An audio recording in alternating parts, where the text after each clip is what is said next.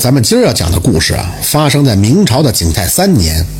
说永昌府石华寺有个名叫慧完的和尚，方丈呢见着慧完诚心未泯，就准许他下山还俗。至此，慧完就恢复了真见人的俗名。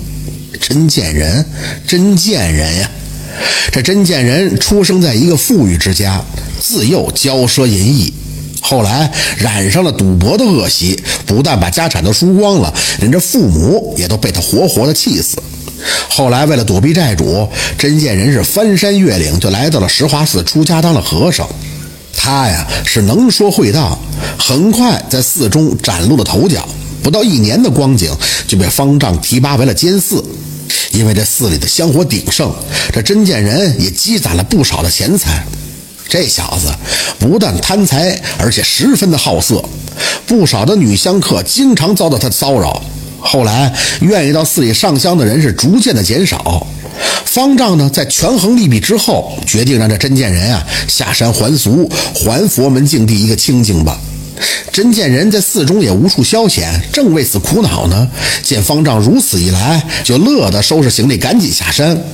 真见人临走之前还来了个卷包会，把这功德箱里的善款是一洗而空，加上他自己多年的积攒，竟有几千两之多呀！那些香客施舍的，基本上都是些碎银子。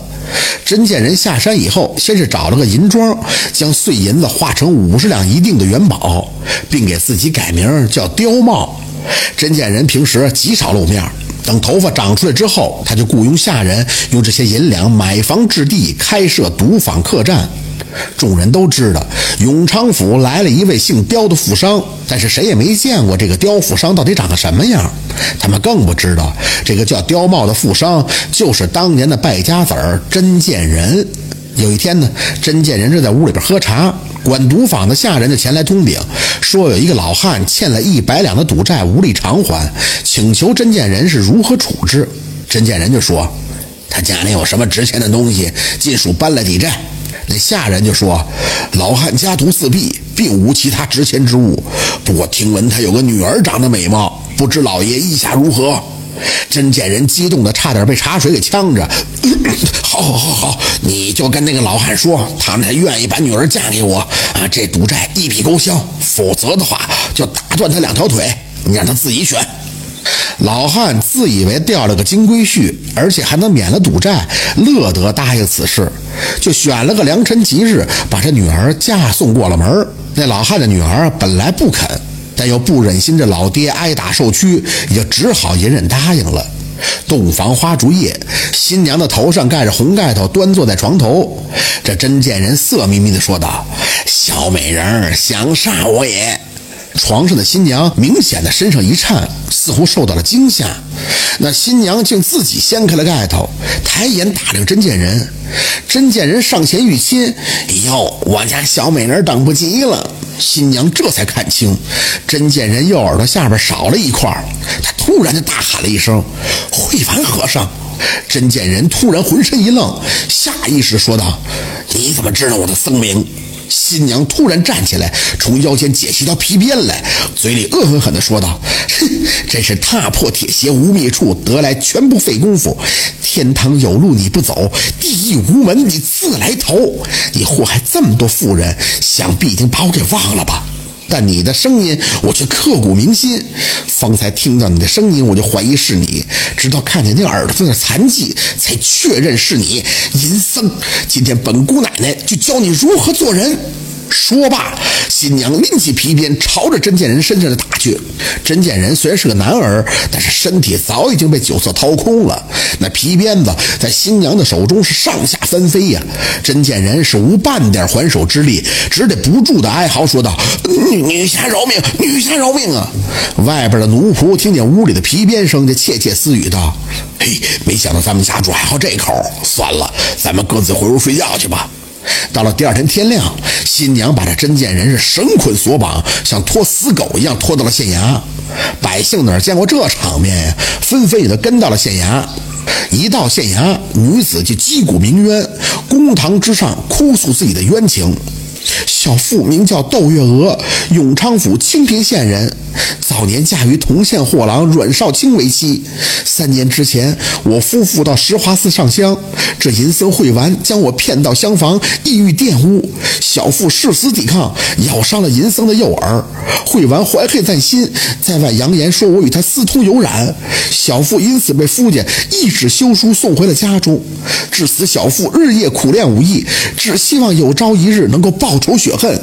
前些日，我父为偿还赌债，将我嫁给了富商刁茂抵债。不曾想，刁茂就是这个淫僧会丸。窦月娥这边刚说完，府衙外就传来了阵阵击鼓鸣冤之声。县令唤他们上堂，为首的正是石华寺的方丈。方丈得知善款被盗，几经打听，才找到了真见人的下落。那些善款本来是用来修桥补路之用，如今这些善款被真见人盗走，香客们堵着寺门要说法。方丈请求县令为他们做主，剩下喊冤的人就是真见人之前的债主。当窦月娥提着真见人到县衙的路上，有债主就认出了真见人来，于是也就纷纷的跟了过来。真见人情知自己难逃一死，所有的罪状就一一的招认。县令见这案件水落石出，便将真见人所有的家产罚没，除了偿还寺庙善款以及真见人之前欠款之外，所剩款项全都划给了窦月娥作为补偿。县令本来想将窦月娥判还给原夫阮少卿，谁知呢阮少卿已经娶了新妻。当时正好县衙有个捕头，妻子心事，县令便当堂牵线搭桥，将窦月娥和那捕头撮合成了一对儿。窦月娥一看那捕头高大威猛，一表的人才，也就点头答应了。于是呢，这窦月娥和那捕头郎才女貌，两个人赶紧叩头拜谢。当年秋天，刑部的批文下来，真见人诱奸良妇，侵吞善款，数罪并罚，最后被枭首示众。数年以后，窦月娥和捕头的儿子竟考上了武状元，窦月娥呢被加封为一品诰命夫人，而她那个前夫阮少卿是屡试不第，他的娇妻也离他而去。最后竟饿死在路边，暴尸街头，令人唏嘘不已呀！君子报仇，十年不晚。窦月娥虽身背污名，但忍辱负重，苦练武艺，最后亲手将仇人送上了公堂，实在是大快人心。这窦月娥的前夫阮少卿实在是枉为男人呀！自己妻子受辱，不是挺身而出帮妻子出头，而是听信奸人谗言休掉妻子。这样的男人，饿死也是活该。倘若真的让他当了官，恐怕也是老百姓的灾难呀！赌博害人，这真见人因赌博倾家荡产。窦月娥的老爹窦老汉为了偿还赌债，竟然用女儿抵债，这种行径真是禽兽不如。在此奉劝诸位啊，远离不良嗜好，酒色财气四堵墙，人人都在里边藏。